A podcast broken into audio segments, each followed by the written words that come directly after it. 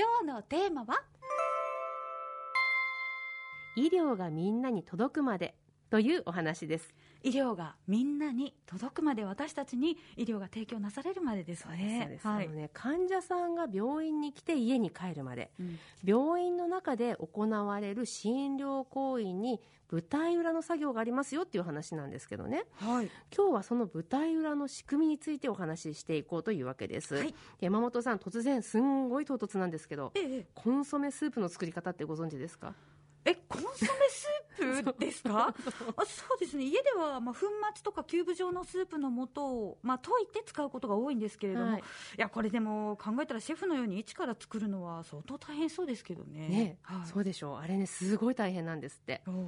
お魚とかお肉とかをね野菜を一緒にして数時間煮込んでもう数時間ですよ。アクをこまめにすくい取って、うん、こしてさらには私ここすごいと思うんですけど卵白でアクを吸着させたりするんですってよ。えー、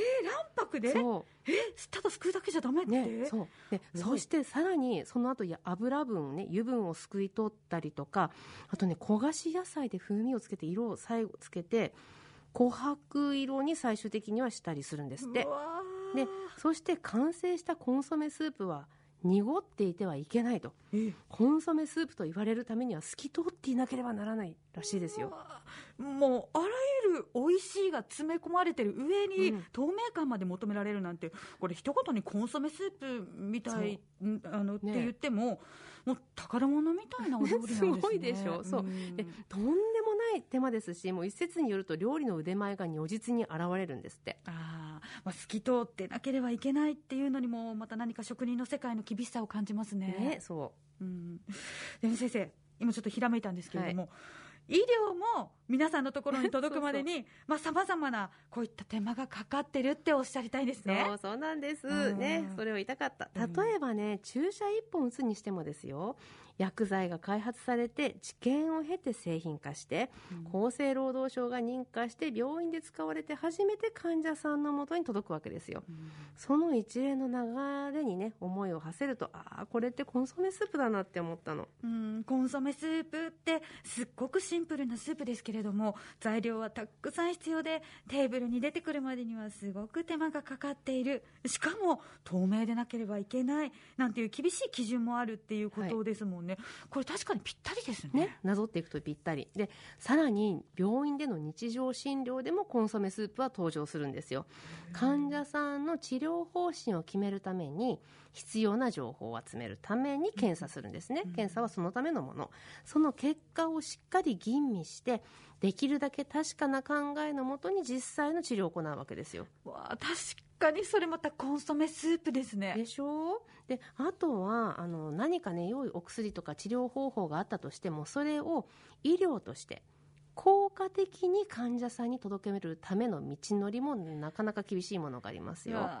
医療として効果的にですもんね、まあ、この症状には、はい、これですっていうわけには、まあ、いかなさそうですね、ね。以前の放送で、うん、あの触れていただいたこともありましたけれども、改めてお薬がそもそも効くかどうかっていうことって、どういうふうに証明されるものなんですか、はい、とってもシンプルに端的に言うと、うん。薬を投与した時としない時で差があったかどうかを比べることで検討していくものなんですね。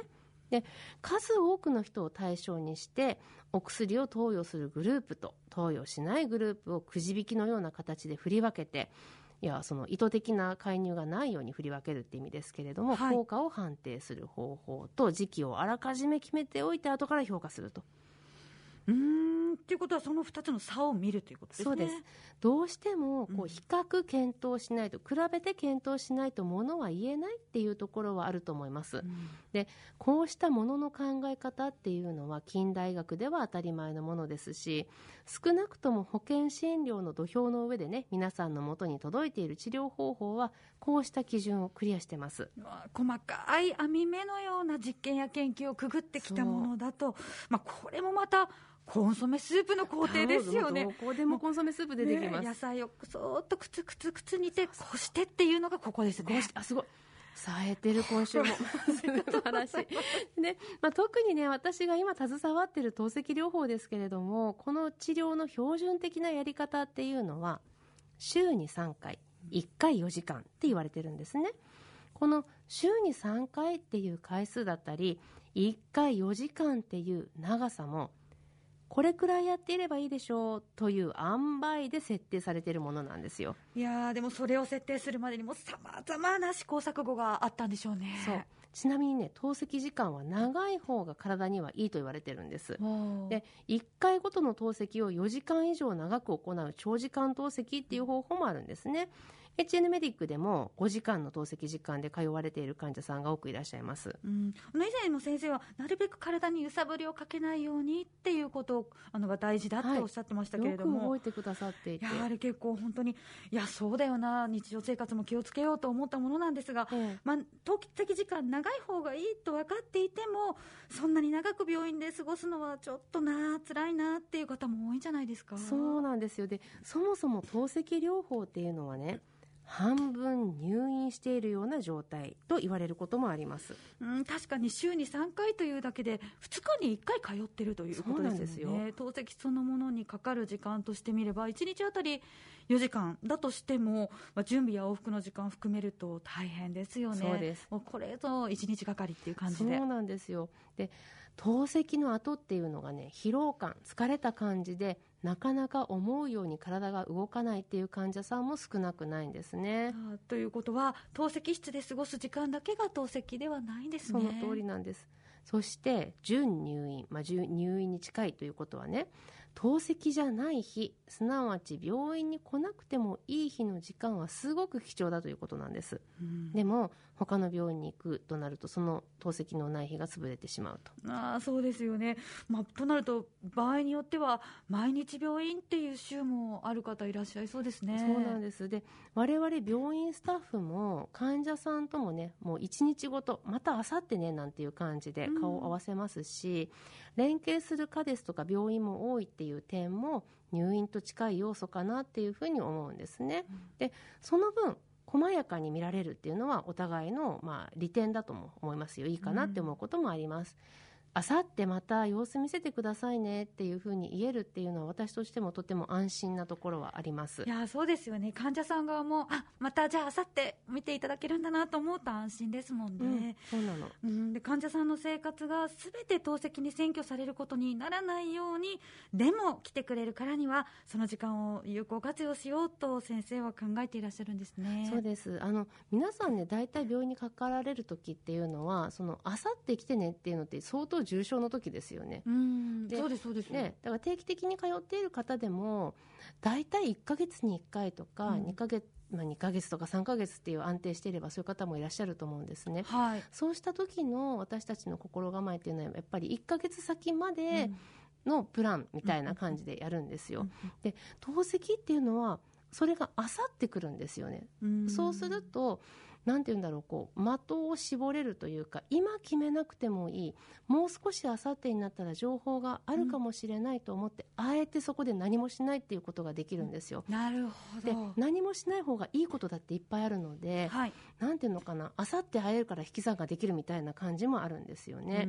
なのでこの透析みたく今のね今日明日明後日っていう時間のあの区切りでやっていくっていうことは生活と切っても切れない診療、うん、これを支えるために病院がどうあるべきか。何をどう料理して届けようかなっていうようなことについてはね本当にいつも考えています、はい、もうどうしたらもっと最高のコンソメスープを患者さんに提供することができるのかを材料工程仕上がり含めてずっと考えていらっしゃるっていうのをなんか HN メディックって医療のレストランみたいですね。すごいですね。もう素晴らしい言葉の魔術師山本ひろ子もすごい。あのね、余談ですけど、HN メディックではね、実はデミグラスソースがかかったお肉を提供することがあるんですよ。それもまたいいでしょ？いいでこれもね手が込んだソースなんですけどあの厨房でねうちのシェフがしっかり材料から作り上げていくようなんですよこれも。でその手順をね先日教えてもらう機会がありましたもう忘れましたけど。難しくてちゃダメそうそうです